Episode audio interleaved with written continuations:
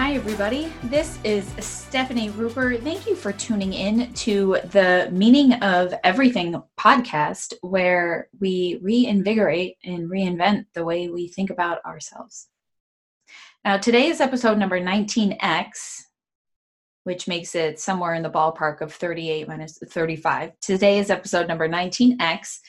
And in it, I am going to talk about my theory of salvation. Now, that might sound a little bit boring, but I think a if anybody in the crowd is uh, academic or into the idea of religion, it definitely will not be boring for you. B, I think it has some really interesting aspects about what it means to be human laced through it. And this is actually the content, a significant part, it's half, it's 50,000 words, half of my dissertation. And it is a brand new theory that kind of overhauls the way that we have historically thought about the idea of salvation. Uh, and so, yeah, it's it's pretty cool. I'm I'm going to share it with you. I thought it could be a good time to jump into the idea of salvation, since a few days ago we talked about the idea of resurrection very briefly, and it was very interesting because James, the man I had on, and if you haven't listened yet, stop listening to me now. Go listen to him then if you want to.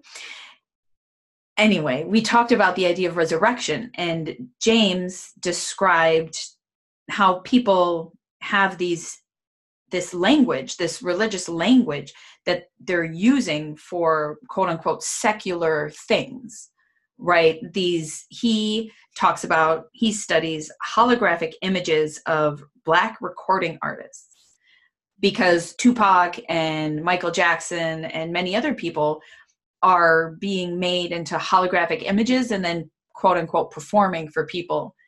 And some people relate to the appearance of these images in a deeply emotional, some might say spiritual way. And that's fascinating and analogous to things like the resurrection of Jesus Christ in Christian literature and history. And my question in this idea of salvation is how do we hold space for all of the various ways in which human beings inside and outside of religion have very deep emotional, what I would call salvific experiences, experiences that save them. So, more on that in a minute.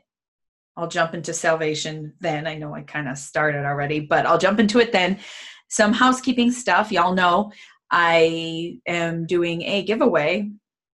I give away copies, a copy of a book on my bookshelf to somebody who has written a review of the podcast as a way of saying thank you.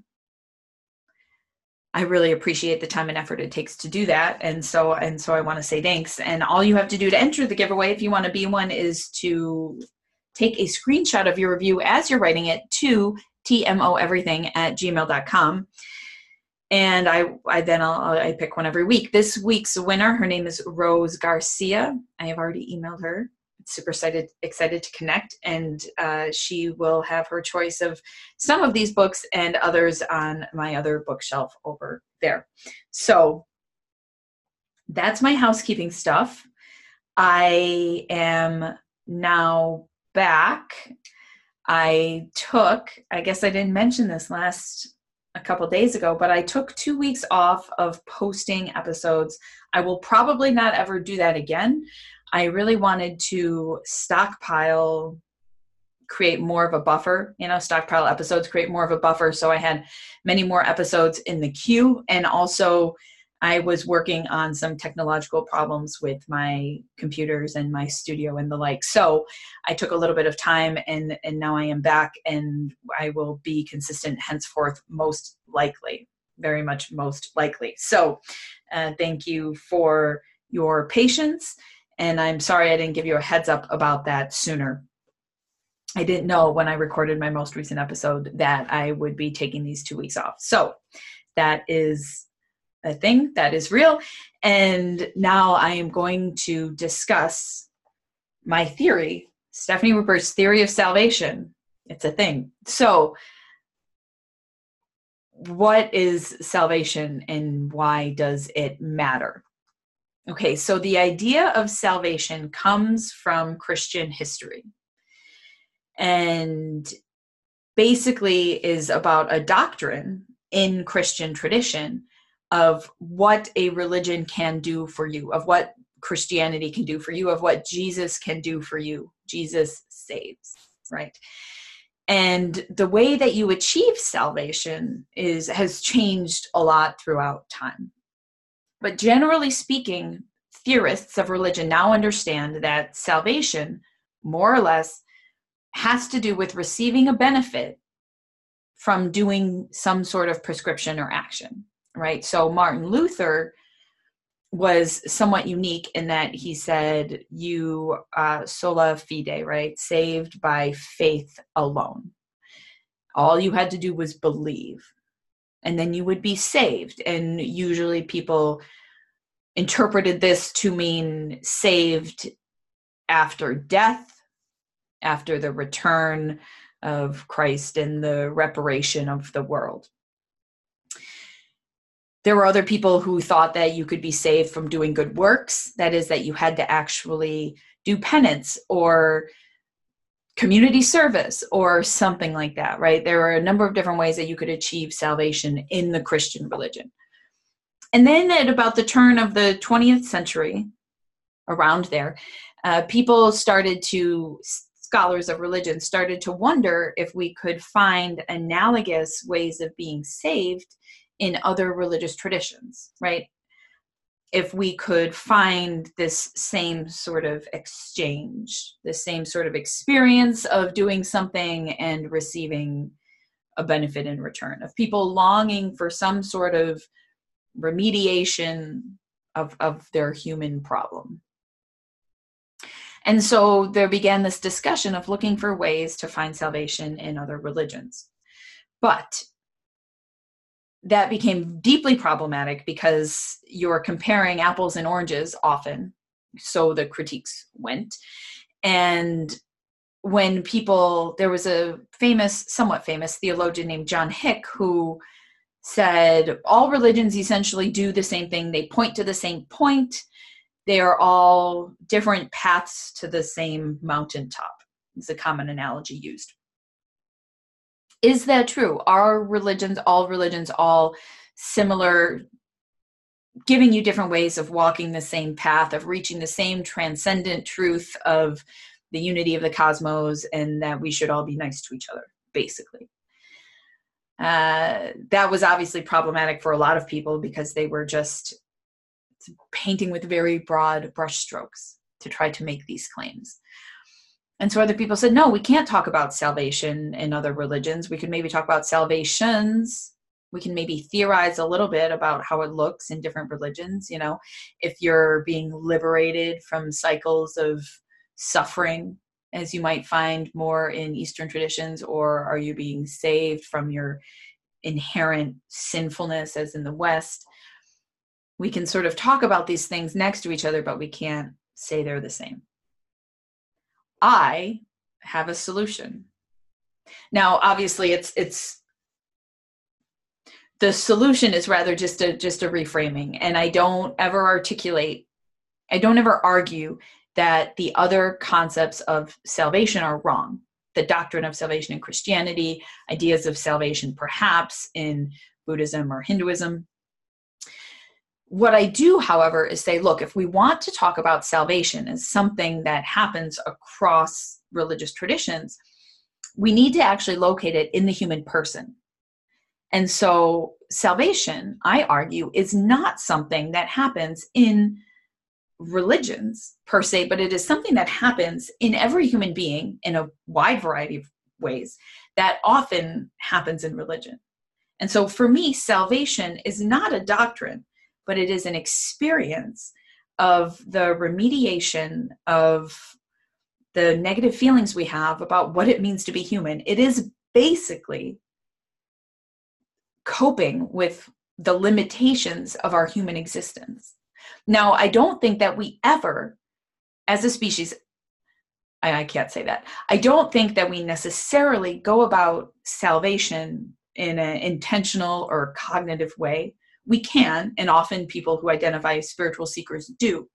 But my argument is that we often we do this so subconsciously we are constantly affected by the fact that we are bounded by our what we might call in the study of religion materiality by our human embodiment by the fact that we die and are frail and are not all powerful right? The many scholars have remarked have observed that the gods are the gods that we create.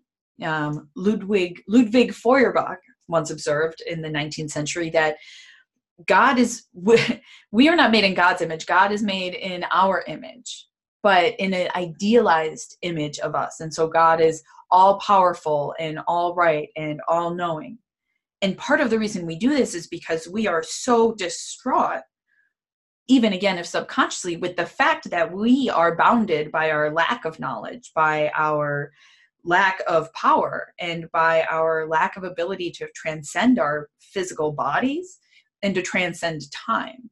We are frustrated by this. We are aware of how deeply how deeply we suffer as as just as a part of being human right? As a necessary part of being human we have we are aware of it whether we want to be or not we are aware of it. And we might not even carry this awareness with us consciously conscientiously but it i argue is embedded in our skin it's in our bones it's in the way that we talk with one another and seek out activities and sort of ping pong between things in our environment, looking for ones that will bring us some kind of satisfaction, some kind of alleviation, whether that takes our minds off things, whether it's just a distraction, or rather it's actually something that helps us on a fundamental, deep level feel better about what it means to be human. And so, for a lot of people, thinking that you will be saved after death by belief in Jesus Christ, that is a salvific belief because it helps you cope with the fact that someday we will die right? And but that's one example of how that could happen in religion. And it can also happen outside of religion. And it can happen in things that we often traditionally think of as very mundane. For me dancing is deeply salvific because it facilitates for me an experience of connection and oneness and flow the psychological concept of flow. Uh, it connects me with the people around me. It sort of helps me feel at one and at peace with existence, right? And that is something that isn't traditionally religious, but it is deeply salvific. Now, part of the reason I want to talk about salvation in this way is because then we can have commonalities with everybody. We can talk about the different things that save us, but we can talk about this experience of salvation in a way that is, you know, we have common ground what are you what are you saved by? Well i'm, I'm saved i'm saved by dancing. You know i deal with being human by dancing. I deal with being human by doing philosophy by asking questions by hosting the meaning of everything podcast. Like this show is salvific for me. And i can chat with my friends about what what does these things for them? You know what saves them? What helps them? How do we cope? This helps us transcend the divide that we impose on ourselves as a species between people who are religious and people who aren't. Or even people who say they're spiritual or spiritual but not religious whatever that means. And maybe oh I'll, i'm going to take a note. I'll do a i'll do an x episode on spiritual but not religious. So we collapse this distinction between all these different categories there's no real fundamental experiential difference between my humanness and the humanness of my good friend Paul, who's deeply Christian. Yes, there are obviously differences, but we're still both doing the same thing. We're still attempting to make sense of and cope with what, the, the limitations of, of what it means to be a human animal and i think this is really important because there's so much division and so much tension and so much accusation on both sides about what you believe and how reasonable you are and your priorities in life and all these different things but at root we are all just one of this species that is desperate to be saved. I call this Homo salvificus sometimes when I'm feeling pretentious. We are a part of this, this species that wants to be saved. So, anyway, that is my theory of salvation. That's why I think it matters. And I am more than happy, more than happy to correct it and juxtapose it with other theories. And I would love people's ideas or feedback. This is, as I have said, a bedrock piece, a cornerstone piece in my work and in in my forthcoming books. And also in, in the ways in which I want to help people with their own experiences of salvation, with their own experiences of coping with not just being human, but also with this Western moment, with the current cultural moment we're in that is very um, fucked in many ways. It's a good way to put it. I want to help. So that's why I'm here. It's part of why I'm here salvation, the species that's longing to be saved. More on which anon. I'm very excited about the guests that I have coming on in future weeks. So do stay tuned.